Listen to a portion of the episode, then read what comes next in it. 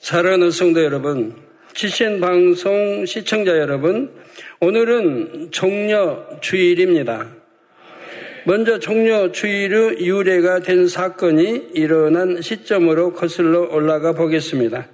약 2000년 전 유대인들의 큰 명절인 유월절을 닷새 앞둔 어느 날이었습니다. 예수님께서 나귀 새끼를 타시고 감난산에서 예루살렘을 향해 내려오십니다. 제자들과 어른아이 할 것 없는 많은 백성들이 예수님을 앞뒤로 옹이하여 함께 내려옵니다. 어떤 이들은 나귀 새끼가 지나가는 길 위에 자기 겉옷을 깔고 어떤 이들은 나뭇가지를 꺾어 어, 늘어놓았습니다. 호산나 호산나 찬송하리로다 주의 이름으로 오시는 왕이여 하늘에는 평화요 가장 높은 곳에는 영광이로다. 예수님을 향해 환호하는 소리가 드높지요. 이는 스가랴 선지자의 예언이 성취되는 사건이었습니다. 스가랴 9장 9절에 시온우 따라 크게 기뻐할지어다. 예루살렘우 따라 즐거이 부를지어다. 보라 내 왕이 내게 임하나니 그는 공의로우며 구원을 베풀며 겸손하여서 나귀를 타나니 나귀의 작은 것 곧 나귀 새끼니라고 했습니다. 이때 왕이신 예수님은 유월절 어린 양처럼 희생의 제물이 되어 주시기 위해 예루살렘으로 오시는 길이었습니다. 저 십자가를 지기 위해 입성하셨지요. 이 일을 기념하는 날이 바로 종려 주일입니다. 예수님을 환호하던 무리가 가지를 꺾어서 흔들고 혹은 길에 깔던 나무가 바로 종려나무였기에 붙여진 이름이지요. 그러면 이 날로부터 한 주간 십자가에서 죽으시고 부활하시기까지 예수님의 행적을 간단히 살펴보겠습니다. 유대의 하루는 해질 때부터 다음 날 해질 때까지입니다. 그러나 여러분이 이해하기 쉽게 오늘날의 하루 개념과 요일에 따라 살펴보겠습니다. 첫날인 일요일 예수님은 백성들의 환대를 받으며 예루살렘에 입성하십니다. 월요일에는 예루살렘 성전을 정결케 하십니다. 성전 안에서 매매하는 자들을 내어 쫓으시고 돈 바꾸는 자들의 상과 비둘기 파는 자들의 의자를 엎으시지요. 화요일에는 성전에 들어가 가르치십니다. 이때 대제사장들과 장로들이 나와 무슨 권세로 이런 일을 하느냐 하고 따져 묻지요. 또 예수님을 책잡고자 이런저런 질문을 던집니다. 그러나 예수님의 권세 있는 답변에 곧 그들의 말문이 막히고 말지요. 이 일 후로 대제사장들과 바리새인들은 예수님을 죽이게 더욱 혈안이 됩니다. 수요일에는 베다니 마리아 곧 죽었다가 살아난 나사로의 누이가 예수님의 머리에 향유를 부어드립니다. 마태복음 26장 13절에 보면 이 일에 대해 예수님께서 내가 진실로 너희에게 이르노니 온 천하에 어디서든지 이 복음이 전파되는 곳에는 이 여자의 행한 일도 말하여 저를 기념하리라 하셨지요. 카로뉴다는 이 일에 대해 불만을 품고 대제사장들을 찾아가 예수님을 넘겨주겠다고 약속합니다. 목요일 저녁에는 예수님께서 제자들과 마지막으로 유월절 만찬을 드십니다. 만찬 후에는 기도하러 겟세마네로 가십니다. 십자가를 지시기에 앞서 땀이 땅에 떨어지는 핏방울 같이 될 정도로 힘쓰고 애써 간절히 기도하시지요. 얼마 후 예수님 앞에 가론 유다가 어, 데리고 온 대제사장의 하속들이 둘러섭니다. 예수님은 마침내 이들에게 잡히시고 놀란 제자들은 모두 도망칩니다. 예수님은 먼저 대제사장 안나스에게로 끌려가십니다. 그러면서 시간은 시간은 자정을 넘어 금요일이 되지요. 이후 예수님은 또 다른 대제사장 가야바에게로 다시 공회로 끌려 다니시다가 로마에서 파견된 유대 총독 빌라도 앞에 서십니다.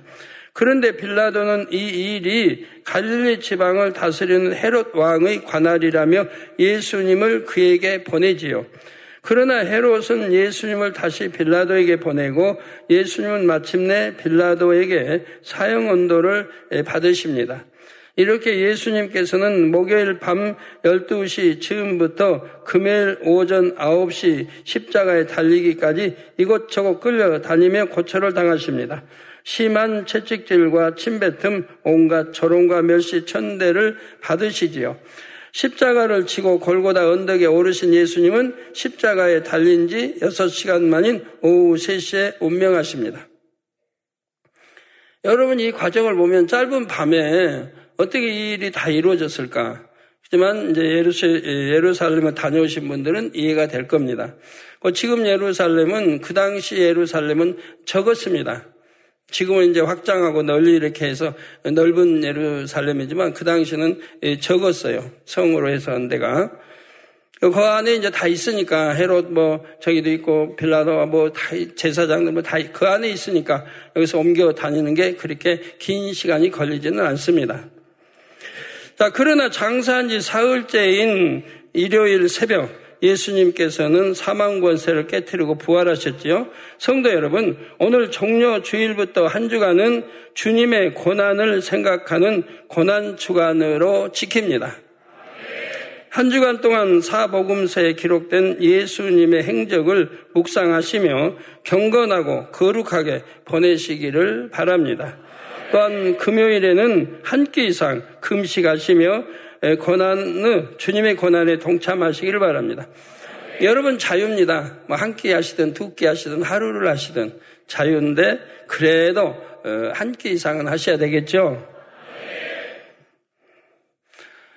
고난 주간은 한 주간을 고난 주간으로 하지만 우리 주님이 십자가를 치시고 운명하셨다.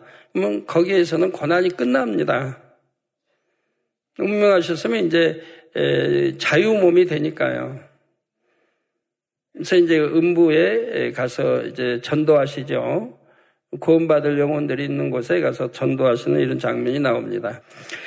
사랑하는 성도 여러분, 베드로는 예수님께 주는 그리스도시라 고백하였습니다. 이 고백대로 예수님은 십자가에 달려 죽으시고 부활하심으로써 예수 그리스도가 되셨습니다.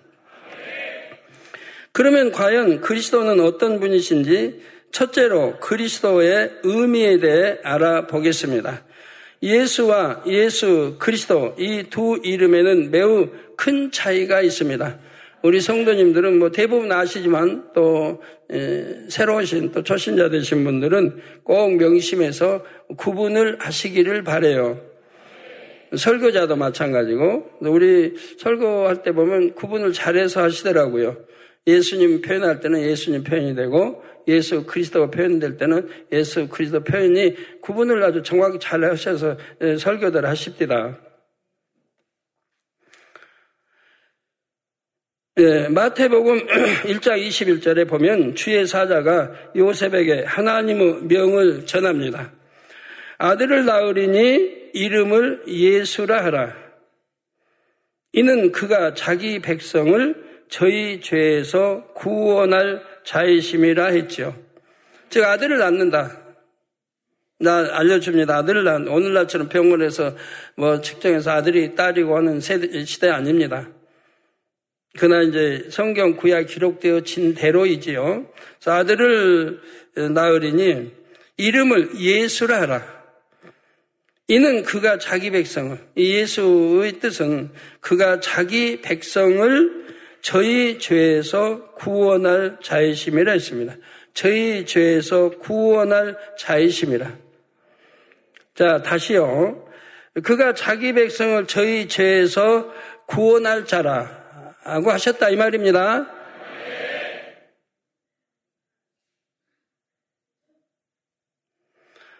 다시요.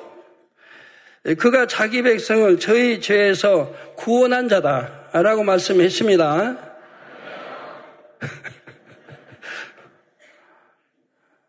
아니요? 맞습니까? 예, 이렇게 구분을 확실히 해주시고 지금 얼떨떨 하신 분들은 지금 잘 모르신다는 얘기죠. 그래서 이 시간에 확실히 구분하시기 바래요. 예, 우리 예수라는 이름에는 그가 자기 백성을 저희 죄에서 구원할 자. 저 예수는 자기 백성을 저희 죄에서 구원할 자란 의미입니다. 즉 미래형입니다. 현재형이 아니고 미래형이에요. 과거형도 아니고요. 미래형. 앞으로 구원할 자라 이 말이에요. 그러니까 예수는 우리 구세주입니까? 아닙니까? 구세주예 아니에요. 아유, 똑똑히 해보세요. 자신있게. 예수 이름에는 우리 구세주입니까? 아닙니까? 아니죠? 예, 아닙니다. 즉, 저희 죄에서 구원할 자라요. 미래형이라면. 앞으로 우리 구세주가 되신다, 이 말이에요. 이 십자가를 통해 구세주가 되신다. 그래서 아직은 십자가 치시기 전이기 때문에 미래형, 즉, 구세주는 아니라 이 말입니다. 이거를 구분을 여러분 잘 하셔야 돼요. 제가 옛날에 이제 해외에 이렇게 다니면 이제 주의종 세미나를 하죠. 제가 주의종 세미나 할 때는 모대도 5천, 6천, 8천씩 모였습니다.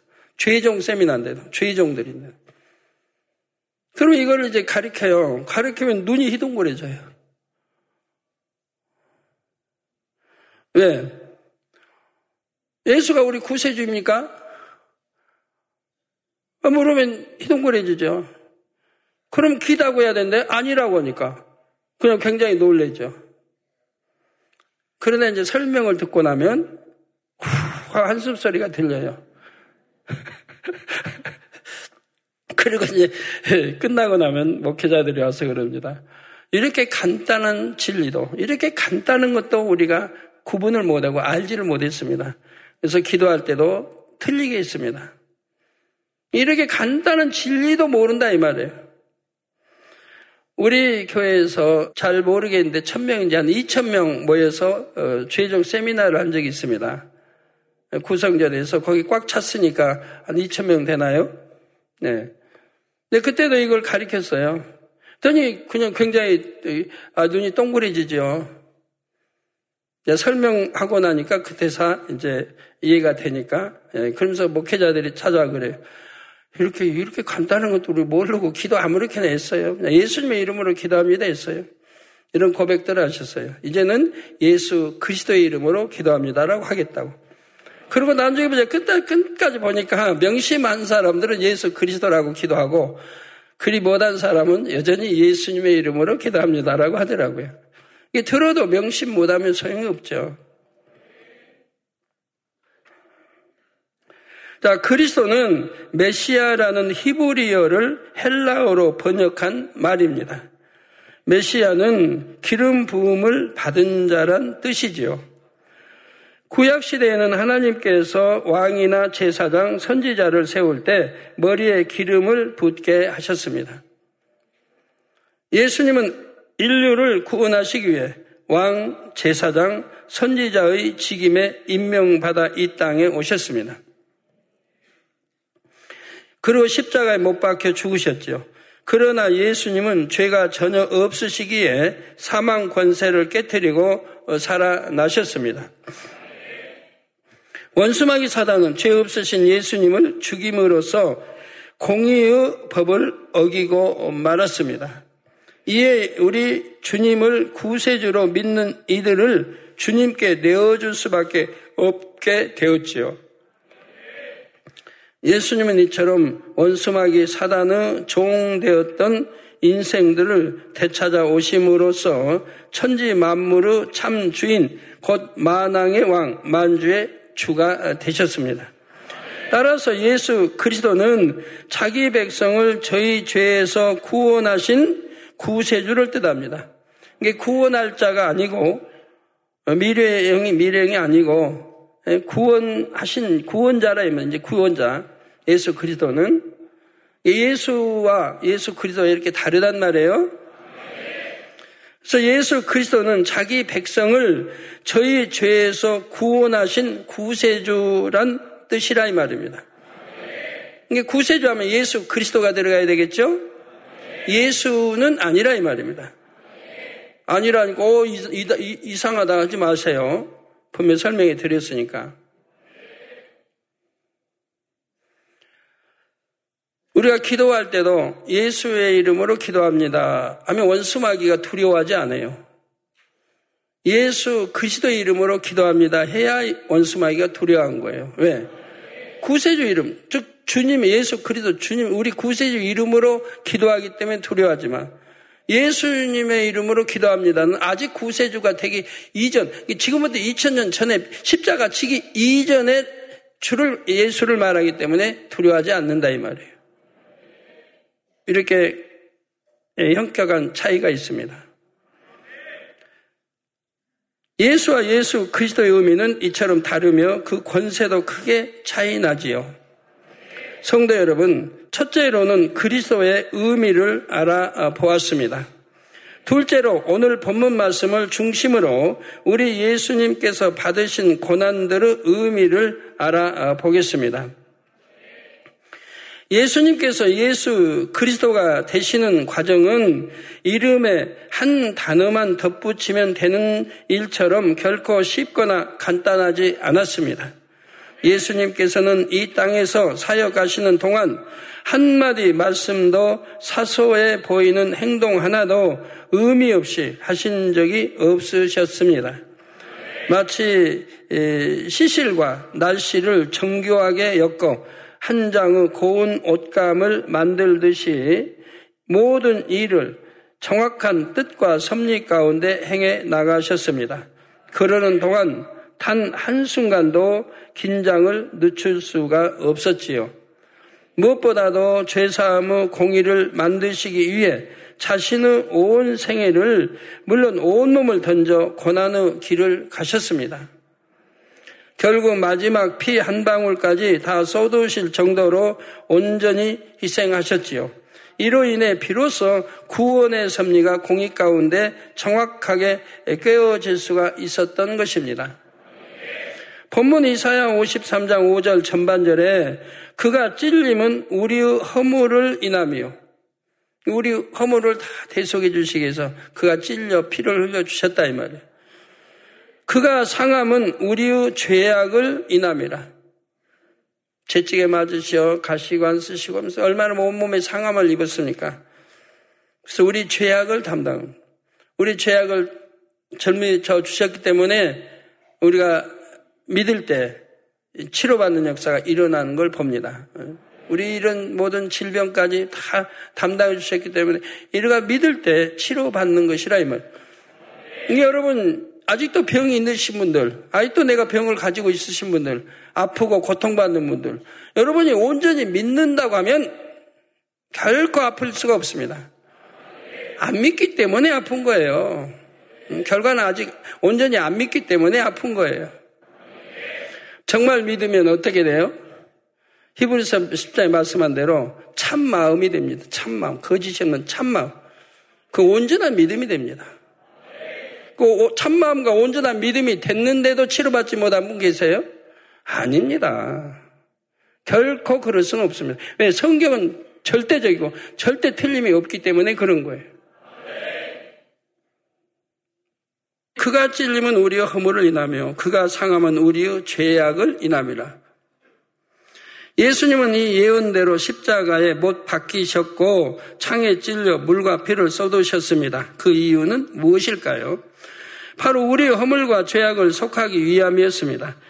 먼저 십자가에 손과 발이 못 박히신 것은 사람이 손과 발로 지은 모든 죄를 대속하기 위함입니다.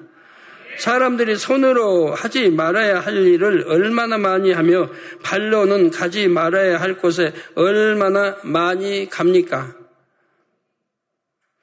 그 대가로 주어지는 것이 무엇입니까? 심판과 무서운 형벌이지요. 그러니까 손을 잘라버렸다면 손으로 죄 못 지을 게 참 많이 있잖아요. 남 때리고 폭력 쓰고 다 손이잖아요.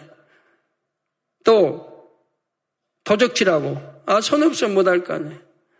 손 잘라버리면 그런 죄들 안 지을 거 아니에요. 발 잘라버리면 못 다니니까 발로 다니면서 얼마나 많은 죄들을 지어요. 잘라버리면 죄 못 지을 거 아니에요. 차라리 손으로 죄 지으면 잘라버리고 지옥 안 가는 게 낫고 발로 죄 지을 바는 잘라버리고 안, 지옥 안 가는 게 낫다는 얘기예요. 눈으로 범죄할 바는 빼내버리는 게 낫다는 거예요. 그리고 범죄하는 게 낫다. 눈으로 얼마나 가늠합니까? 가늠, 음욕, 뭐 그냥 안목의 정욕 뭐 얼마나 많이 합니까? 차라리 빼내버리고 죄 안 지는 게 낫다는 얘기예요. 뭐 지옥 가서 평 세세도록 고통받느니. 그 우리 주님이 이어가시는 겁니까? 우리? 아닙니다. 사실 그대로 되어질 일인 거예요. 그대로 되어질 일을 말씀한 거지. 이업으로 하는 거 아니에요. 잘 믿으라고 이업 주는 거 아니에요. 여러분 성경은 구약이나 신약이나 기록되어진 그대로 심판이 이루어집니다. 봐주는 거 없어요. 그래서 아버지는 절대 성경 그대로 심판하시지 봐주는 거 없다는 걸로 아셔야 돼요. 공의대로 하십니다. 그래서 그 대가로 주어지는 것이 무엇입니까? 심판과 무서운 형벌입니다. 죄의 대가가. 구약의 율법은 눈은 눈으로, 이는 이로 핏값을 치르게 하라 명하십니다.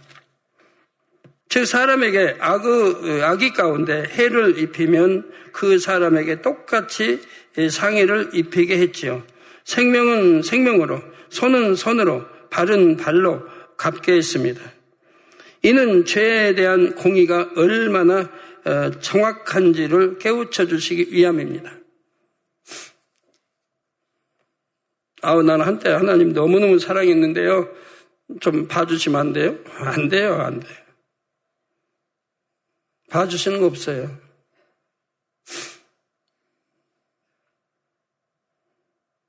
현재의 믿음으로 측정하시는 거니까요. 죄를 지었으면 지은 대가를 받는 거고, 회개해서 용서 받았으면 용서 받았으니까 뭐 또 괜찮은 거지만, 용서를 못 받았다면 그 죄의 대가 그대로 받는 겁니다. 요한일서에 늘 말씀드리지만, 내가 사망 이런 죄를 지었다.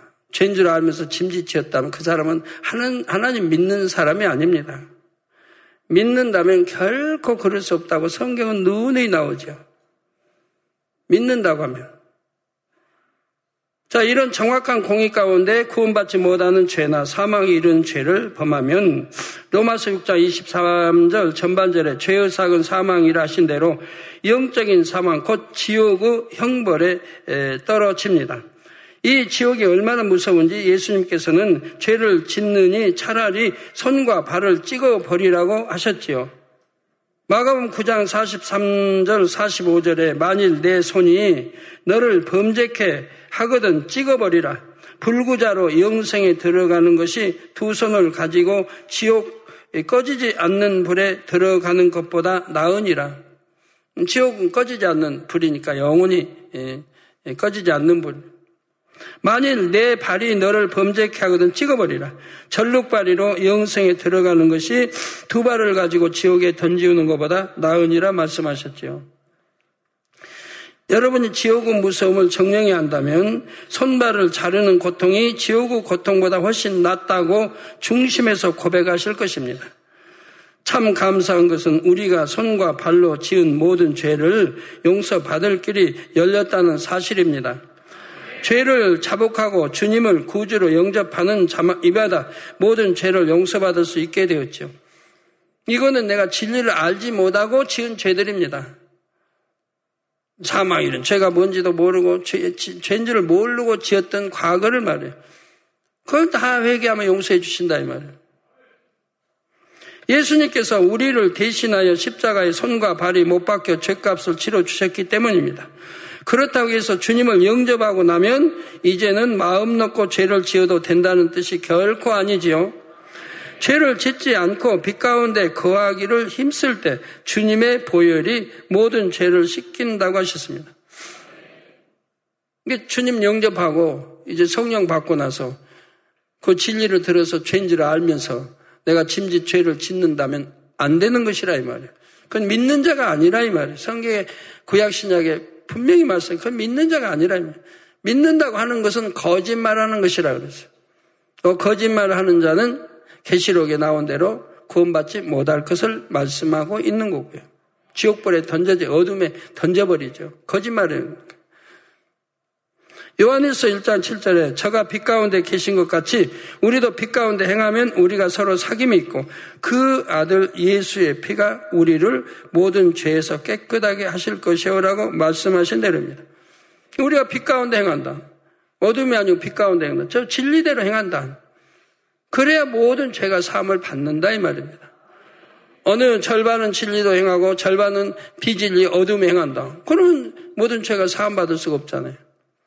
내가 짓는 죄는 여전히 죄인 거지. 근데 빛 가운데 행하는 사람들은 어, 이제 계속 행해 나갈 거고.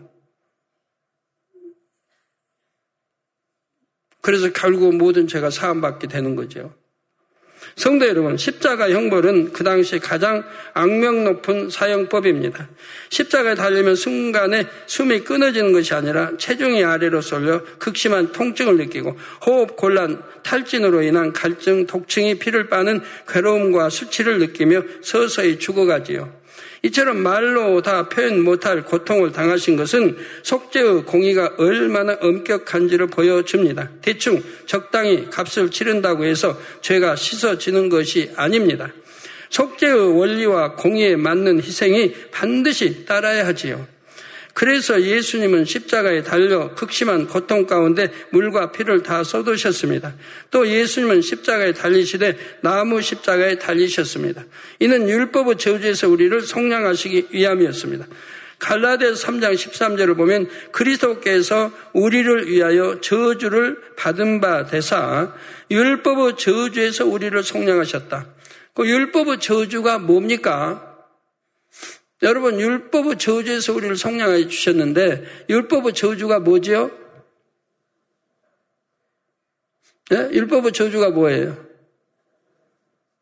네, 십자가도 안 들어보셨나?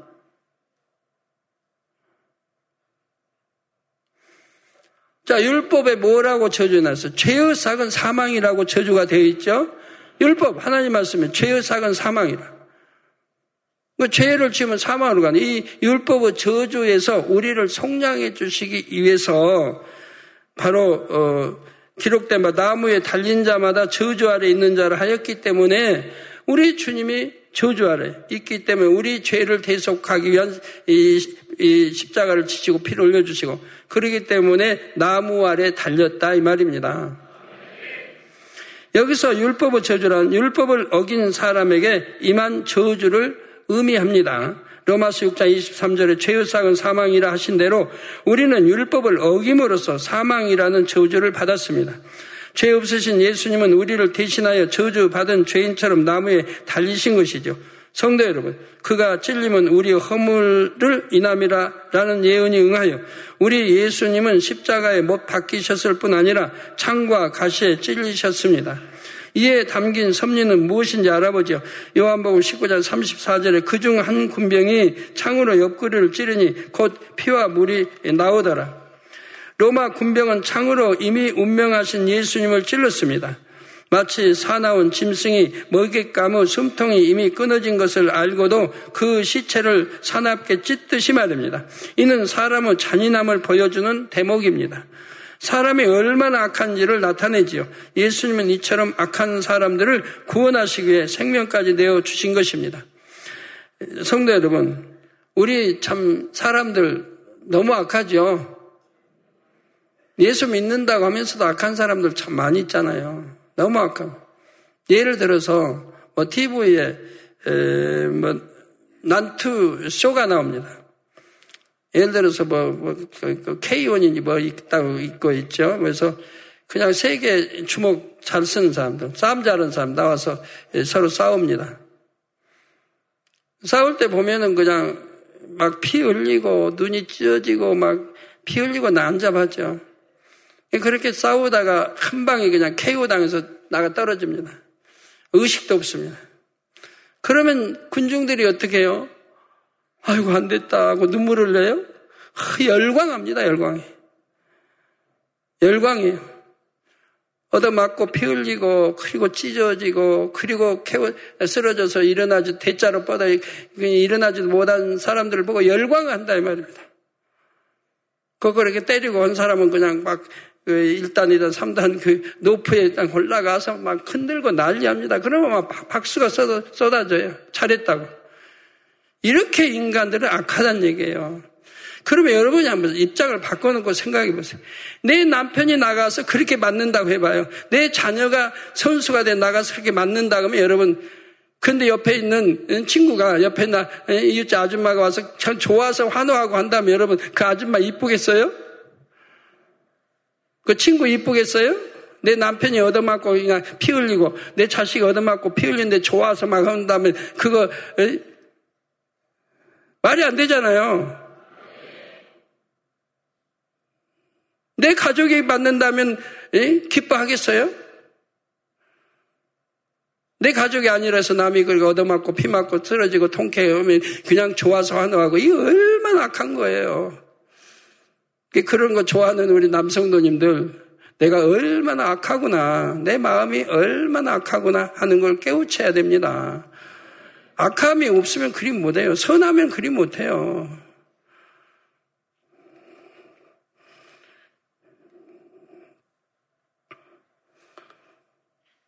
우리 주님은 그렇게 악한 저희들을 구원해 주시기 위해서 이 형벌을 다 자초하셨는데 그런데도 하나님의 사랑을 나는 못 느낍니다. 주님의 사랑을 못 느낍니다 하는 사람들은 도대체 그 마음이 어떻게 돼 있을까요? 그렇게 하나님이 우리를 사랑하셔서 아들을 독생에 주셔서 그렇게 했는데도 나는 하나님의 사랑을 못 느낀대요. 그런 사람들 마음 한번 생각해봐요. 어떤 마음을 지녔을까? 못 느낀 사람 못 느끼니까 못 느낀다고 그래. 그럼 왜 못 느낍니까? 너무 죄를 많이 짓기 때문에 그렇죠. 악한 것, 죄를 너무 많이 짓고 하나님 말씀 빛 가운데 살지 않고 그래서 하다 보니까 내 마음이 그렇게 악해져 버리니까 선 자체가 없어지니까 그러는 거죠. 또 예수님이 창에 찔리신 것은 예수님이 온전한 사람의 몸을 입고 이 땅에 오셨음과 사람인 우리도 신의 성품에 참여할 수 있음을 의미합니다. 창에 찔리심으로 흘러나온 피는 바로 우리를 깨끗하게 하는 보혈이요 물은 의인으로 만들어 주는 능력의 말씀입니다. 이런 섭리 하나하나가 얼마나 오묘한지요. 예수님은 날카로운 가시에도 찔리셨습니다. 만왕의 왕이신 예수님이 금은 보석 멸류관이 아닌 흉기와도 같은 가시 멸류관을 쓰셨습니다. 로마 군병들은 길고 날카로운 가시 줄기로 사람의 머리보다 약간 작은 멸류관을 엮어서 예수님 머리 위에 푹 눌러 씌웠습니다. 그 독한 가시가 예수님의 머리를 파고들면서 살을 찢었고 얼굴은 피로 물들었죠. 이는 바로 미움, 시기, 질투, 판단, 정죄, 간음, 탐심 등 사람이 생각과 마음으로 짓는 죄들을 사해 주시기 위한 섭리였습니다. 성경은 마음의 죄를 품는 것이 생각으로 범죄하는 것도 다 죄라 하십니다. 죄를 품는 것이나 마음에 품는 것이나 생각으로 범죄하는 것도 다 죄라 이 말입니다. 마태복 5장 28절에 여자를 보고 음욕을 품는 자마다 마음에 이미 가늠하였느니라 하셨고 요한일서 3장 15절 전반절에도 그 형제를 미워하는 자마다 살인하는 자라. 그래서 내가 칼로 직접 죽이지 않았어도 살인한 자 얼마나 많이 있어요. 형제를 미워하고 더군다나 같은 교회 성도를 미워하고 어떤 사람들은 고발까지 합니다. 음, 서로 이문에 얽혀가지고 교회에서 못하게 하는 서로 돈 빌리고 뭐하고 담보하죠 하지 말라고 해도 그거 순종한 것도 죄인데 거기다 또 고발까지 해요. 이거 얼마나 악하다는 거 알아야 돼요. 믿음의 내 형제를 고발한다. 하나님 말씀에 불순종한 것도 큰 죄이거든.